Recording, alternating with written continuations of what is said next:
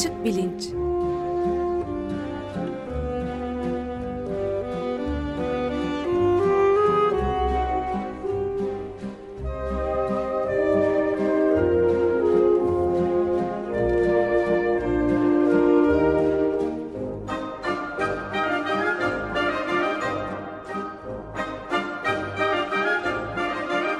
Güven Güzeldere ile bilim ve felsefe sohbetleri.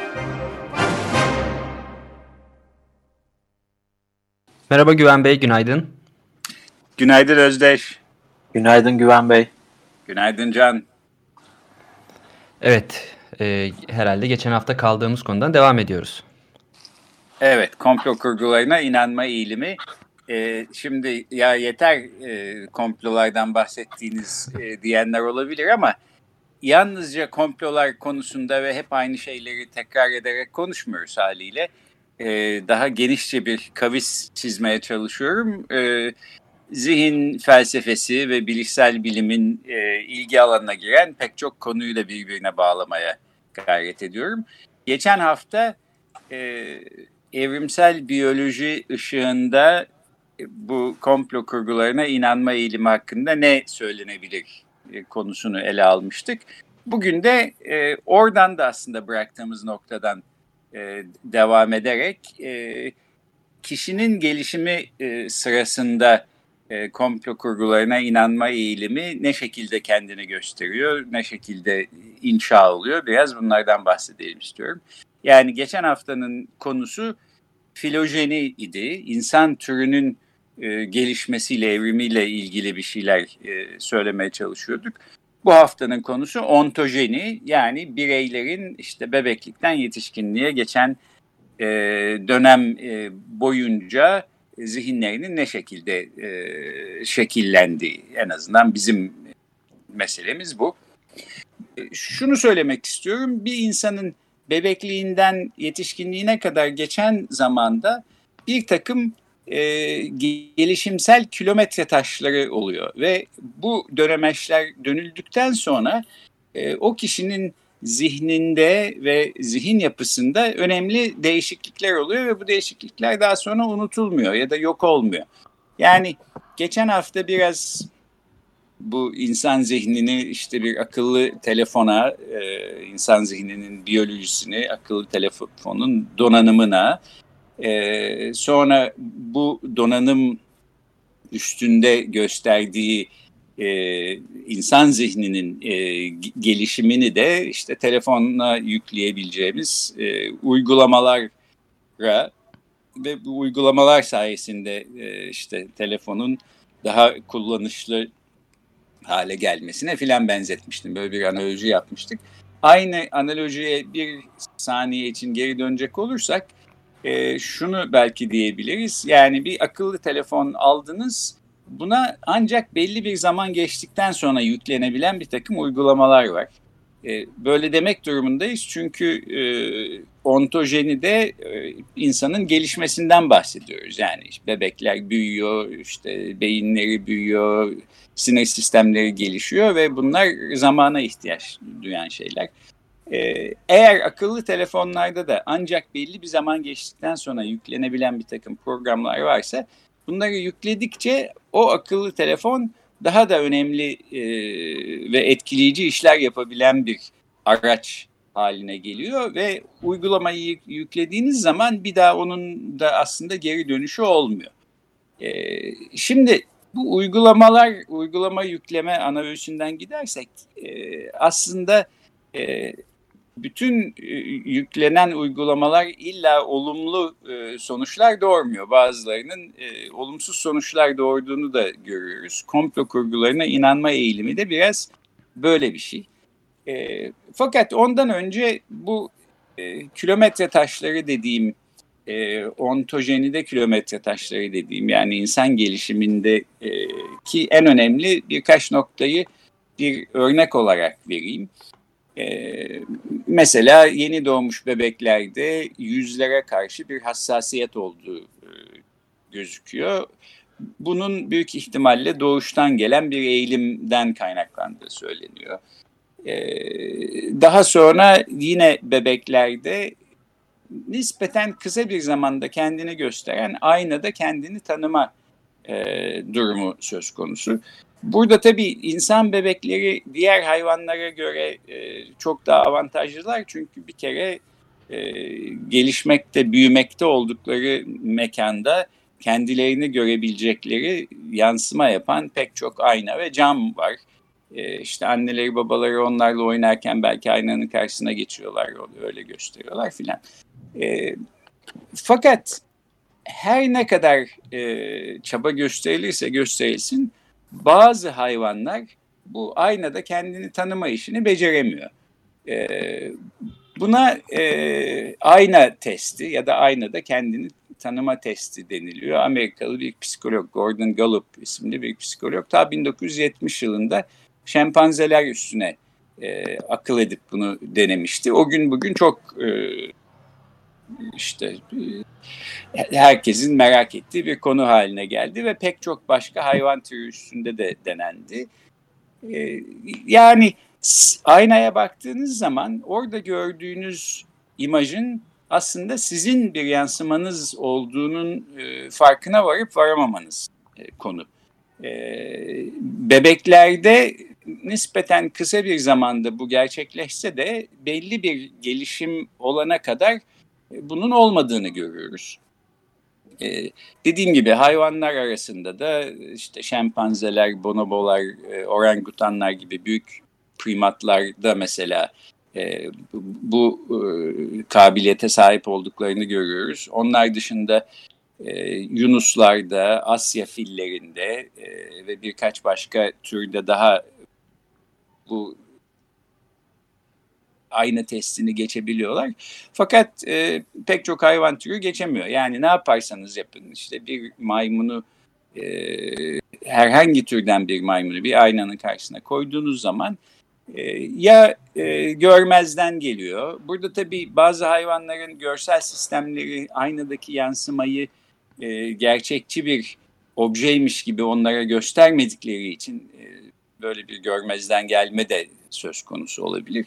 Maymunlarda böyle bir durum yok. Onlar görüyorlar ve çoğu zaman aynadaki yansımayı e, işte rakipleri olan belki kendilerine düşmanlık edecek bir başka hayvanmış gibi yorumluyorlar. İşte saldırmaya çalışıyorlar, tırmıklıyorlar filan falan ama kendileri olduğunu bir türlü anlayamıyorlar.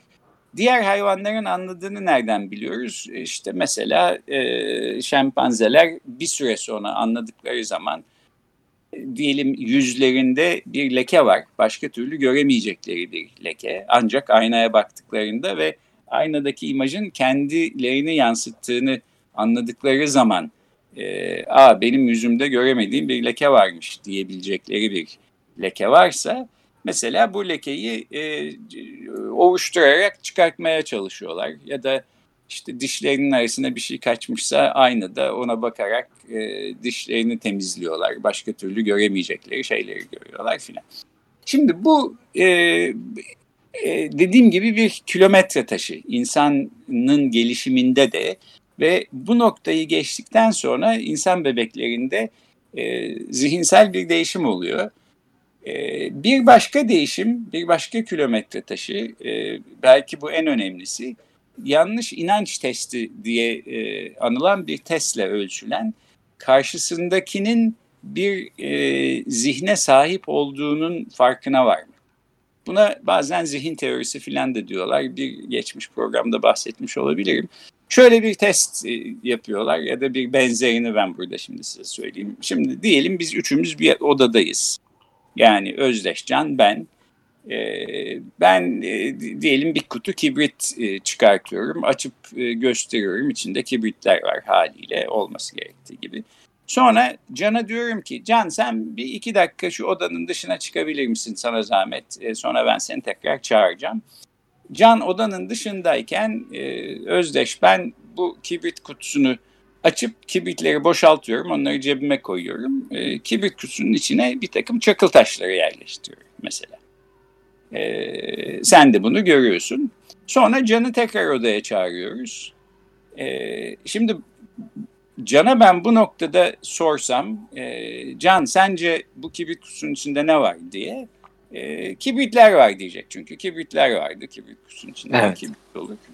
Gerçi tabii Can sen şimdi açık bilincin tecrübeli bir e, elemanı olarak e, büyük ihtimalle ya bunlar yok yere bana kibrit kutusunun içinde ne var diye soruyor olmazlar. Bu işte bir bitini var mutlaka yok. başka bir şey var falan. Estağfurullah ee, ben benim size güvenim sonsuz bu konuda. Ee, Kutuysa kutudur, de... kibritse kibrittir.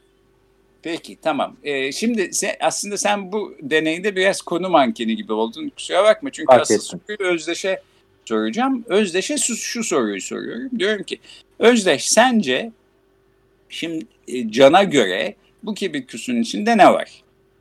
Ee, Gene burada, kibrit diyecek der diye e, düşünüyorum ben de Can da. Emin misin Özdeş? Şimdi öyle öyle demen lazım Özdeş ve gerçekten de öyle diyorsun. Bu deneyi şimdi yapsak da öyle diyeceksin. Fakat bu deneyi ben sen iki buçuk yaşındayken yapmış olsam e, sen çok büyük ihtimalle e, çakıl taşı var e, diyecek Can diye cevap verecekti. Yani iki buçuk yaşındaki Özdeş bu testi geçemeyecekti. E, çünkü bu çocuklar ve bu aslında ufak tefek kültürel varyasyonlar göstermekle birlikte neredeyse evrensel olarak e, her kültürde her çocuğun aynı e, dönemde e, döndüğü bir dönemeç ya da geçtiği bir kilometre taşı e, yaklaşık 3-4 yaş arasında bir noktada e, çocuklar şunu anlamaya başlıyorlar. Evet yani karşımdaki insanın zihnindeki şey illa benim zihnimde olması gereken e, gibi değil. Hatta gerçeğin kendisi de olmak zorunda. Yani bir takım şeylere inanıyor olabilir karşımdaki ama yanlış bir şeylere de inanıyor olabilir. E, kendini bir başkasının yerine koyabilmek diye de bunu belki söylemek mümkün. Yani Özdeş ben sana iki buçuk yaşındaki Özdeş'e aslında şunu soruyorum. Diyorum ki sen canın yerinde olsan bu kibrit kutusunun içinde ne var derdin? Sen de iki buçuk yaşının zihniyle ben kendimi onun yerine koysam ne olurdu diye düşünme kısmını atlayıp orayı bypass edip kibrit kutusunun içinde ne var sorusuna ne cevap verirdi? Ee, doğrudan cevaplıyorsun. Ee, diyorsun ki kibrit var e, diyecek. Halbuki e, çakıl taşı. Pardon, diyecek. çakıl taşı var diyecek diyorsun. Çünkü kutunun içinde çakıl taşı var. Sen de gördün işte canın da onu demesi lazım. E, ancak 3-4 yaş aralığından sonra ya aslında evet e, çakıl taşı var içinde ama e, bunu can görmemişti. Kibrit olduğunu görmüştü. Dolayısıyla kibrit diye düşünüyor olmalı. E, filan bu akıl yürütmeleri ancak e, ve bu e, yanlış inanç testi dediğim testi geçmeyi ancak 3-4 yaşından sonra becerebiliyor çocuklar. Bu özellikle önemli bir şey çünkü mesela bu testi geçecek hale gelmeden önce gerçek anlamda e, manipülasyon ve aldatma yapamıyor. Çocuklar da hayvanlar da aslında. Yani bir takım e, aldatmaya yönelik ufak tefek bir şeyler e, yapıyorlar ama e, asıl aldatma şundan kaynaklanıyor. Karşımdaki işte dünyayı şöyle algılıyor ya da böyle düşünüyor. Ben bunu manipüle edebilir miyim? Onun algısını ve düşüncesinin içeriğini e, işte yanlış yönlendirerek değiştirebilir miyim ve kendime avantaj sağlayacak bir şekilde kullanabilir miyim? Bunun olması için yapı taşı bu işin karşındakinin bir zihne sahip olduğunu ve bunun içeriğinin değiştirilebileceğini filan anlamak. Bunun da işte ancak 3-4 yaşında olduğu söylenebiliyor. Söyleniyor. Ee, yani de, dediğim bu tür e, insan gelişiminde, insan ontojenisinde bu tür e, önemli kilometre taşları var ve bunlar aslında evrensel olarak ne zaman ne şekilde ortaya çıkıyor iyi kötü biliniyor. Şimdi bunların yanı sıra e, başka e, unsurlar da söz konusu komplo kurgularına inanma eğilimini genellikle literatürde iki şeye bağlıyorlar. Ya yanlış akıl yürütme, işte olmadık sonuçlara varma ya da o akıl yürütmede kullandığımız bir takım ön kabuller, işte başlangıç noktalarımız, bunları iyi e, süzemememiz. Ben e, genel kanının aksine akıl yürütmede asıl sorunun akıl yürütmede olduğunu düşünmüyorum. Hepimiz iyi kötü akıl yürütebiliyoruz ve nedensellik ilişkileri kurabiliyoruz. Hatta bu e, çok önemli gözüküyor. Yani en böyle boş inanç sistemlerinde bile hep bir akıl yürütme örgüsü e, nun olmasını insanlar bu boş inançlara sahip olan insanlar bile e, önemli buluyorlar. Ben bu ön kabullerin yani e, akıl yürütme için kabul ettiğimiz, e, varsaydığımız başlangıç noktalarının iyi süzülememesinin daha e, önemli bir rol oynadığını düşünüyorum. E, fakat e, tabii yani yanlış noktalardan insan başladığı zaman mükemmel bir akıl yürütmeyle bile gitseniz varacağınız sonuç e, her zaman yanlış e, sonuç oluyor. Bunu unutmamak lazım. Fakat burada mesele yalnız bu filtrelemede değil. Yani filtrelemeler bir şekilde yanlış şekilleniyor insanın kafasında filan tamam ama e, bence bir de burada zihinsel alışkanlıkların yerleşmesi ve kök salması var. E, alışkanlıktan kastım e, işte böyle çok düşünmeden, çaba sarf etmeden otomatik olarak e, yaptığımız davranışlar. Davranışı genel e, bir şekilde söylüyorum. Yani bir şeyi belli bir biçimde düşünmek de aslında bir tür davranış. Şimdi aklınızın kapısına bir düşünce geldi. Bir yerden bir şey duydunuz. Bunu filtreleyip dışarıda mı bırakacaksınız? İnanmayacaksınız ya da inanıp diğer inandığınız şeylerin yanına mı katacaksınız? Canı gönülden e, benimseyip işte sağda solda herkese anlatıyor mu olacaksınız? Bu da bir e, davranış ve bir şekilde işte böyle komplo kurguları türünde e, inançlara inanma e, eğilimi bir alışkanlık haline geldiği zaman o zaman işte böyle dünyada dünya ile ilgili her şeyi bir komplo kurgusu üzerinden anlıyor hale geliyoruz. Ki bu dediğim e, bu literatürde var olan bir veriyle de uyumlu. Yani genellikle komplo kurgularına inanan insanlar birden çok komplo kurgusuna inanıyorlar. Tek bir konuda bir komplo kurgusuna inanıyorlar da diğer konularda hiç inanmıyorlar filan. Buna pek rastlamıyoruz. Bu da işte bir zihinsel alışkanlığın bir e, sonucu olarak ortaya çıkıyor gibi gözüküyor. E, sonuç olarak e, böyle bir e, zihin yapısı yerleştiği zaman bebeklikle yetişkinlik arasındaki dönemde bununla e, son, sonrasında yerleştikten sonra bir alışkanlık haline geldikten sonra mücadele etmek e, zor e, e bir hale de geliyor. Bunu da e, görmek lazım. Ee, yani çaresi yok mu diyeceksiniz. Var evet birçok yöntemle ve kavramsal araçla mücadele edilebileceğini düşünüyorum. Burada en etkili yöntemin e, transandantal akıl yürütme dediğim bir yürütme biçimi olduğunu düşünüyorum. Bunu e, önemli bir konu olduğu için ileride ayrı bir programda tek başına e, ele alacağım. E, fakat e, kötü bir haberim de var. Onu da e, söyleyerek bitireyim. E, tek sorun bu değil. Yani zihinsel alışkanlıkların işte yanlış yerleşmesi, akıllı telefonumuzda kötü işler yapan bir uygulamanın yerleşmesi gibi sanki. Ki buradan herhalde bu benzetmeden hareket edersek işte bu biyolog Richard Dawkins'in e, savunduğu MIM e, kuramı diye bir şey var. Birkaç hafta önce bahsetmiştim. O böyle bir takım e, kötü nitelikli düşünce parçacıklarının insan zihnini bir virüs gibi enfekte ettiğini ve işte kötü e, yönlendirdiğini filan öne sürüyordu. İşte yani ona da uyumlu bir şey belki söylemiş oluyoruz. Bu MIM kuramını özellikle savunan ya da her yönüyle benimseyen birisi değilim ama e, neyse öyle bir temas noktası var. E, fakat şöyle bir şey daha var. E, geçen haftaki programda e, al, duyusal algı ile düşünce arasında bir e, ayrım olduğuna değinmiştim ve e, işte duyusal algı bize e, şimdi ve buradayla ilgili hemen yakınımızdaki ve şu anda olmakta olan şeylerle ilgili bilgi sağlıyor. Halbuki düşünce e, bizi şimdi ve buradanın güdümünden e, kurtarıyor demiştik. E, çünkü şimdi ve burada olmayan şeyleri de geçmişte olan e, ya da ileride olacak ya da hiçbir zaman belki olamayacak şeyleri de düşünme e, yetisine sahibiz. Burada bir üçüncü unsur daha var. O da duygular, hisler ve duygular. E, geçen hafta bundan bahsetmedik. Fakat duygular aslında düşünceye entegre olmuş durumdalar.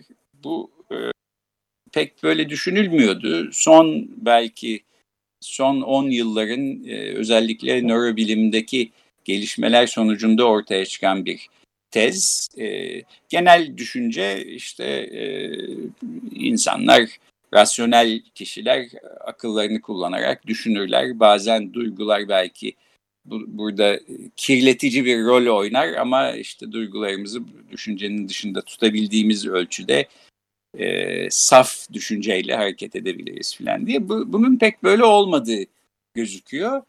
E, fakat duyguların bazen e, farkında olmadığımız şekilde düşüncelerimizi yöneltmesi, e, işte bizi gerçeklik gerçeklikten uzaklaştırmasının yanı sıra bir de gerçeklik gerçeklikten uzaklaşmıyormuşuz gibi bir e, mazeret bulmanın yolunu yapması filan da e, söz konusu oluyor. Bunları önceki programlarda bilişsel uyumsuzluk e, tezi e, çerçevesinde e, ele almıştık. Fakat önemli bir konu bundan yeniden bahsetmek istiyorum.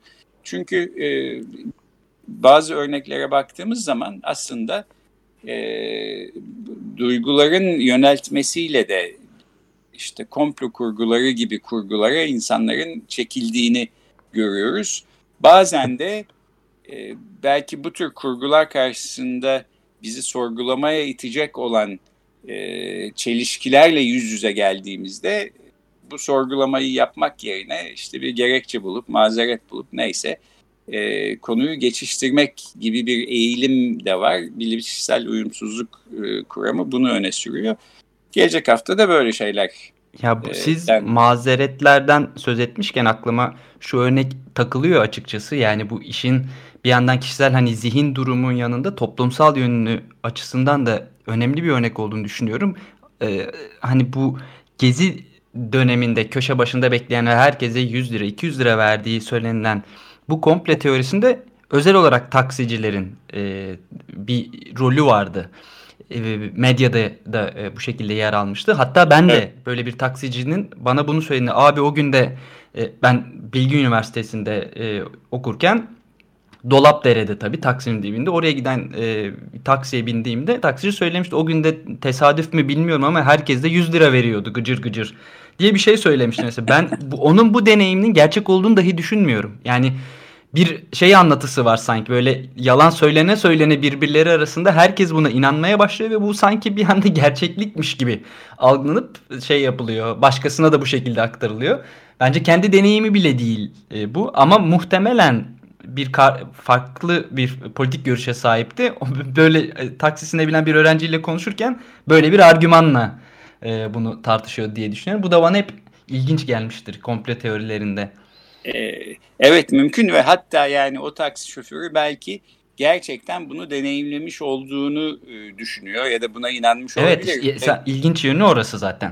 E, evet yani, yani bu, bugün bulup sorsan belki sana yemin edecek. Evet abi ben gözümle gördüm. Evet gıcır 100 liralar veriyorlardı falan diye. Benim de taksi şoförlerinden e, biriktirdiğim pek çok anekdot var. Bunlardan belki bir tanesine e, bu seri bitmeden daha birkaç programımız daha var. Değiniriz.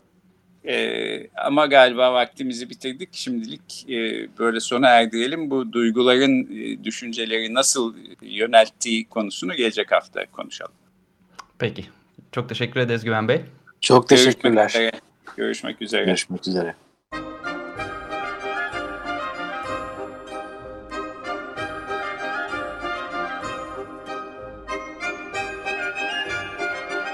Açık Bilinç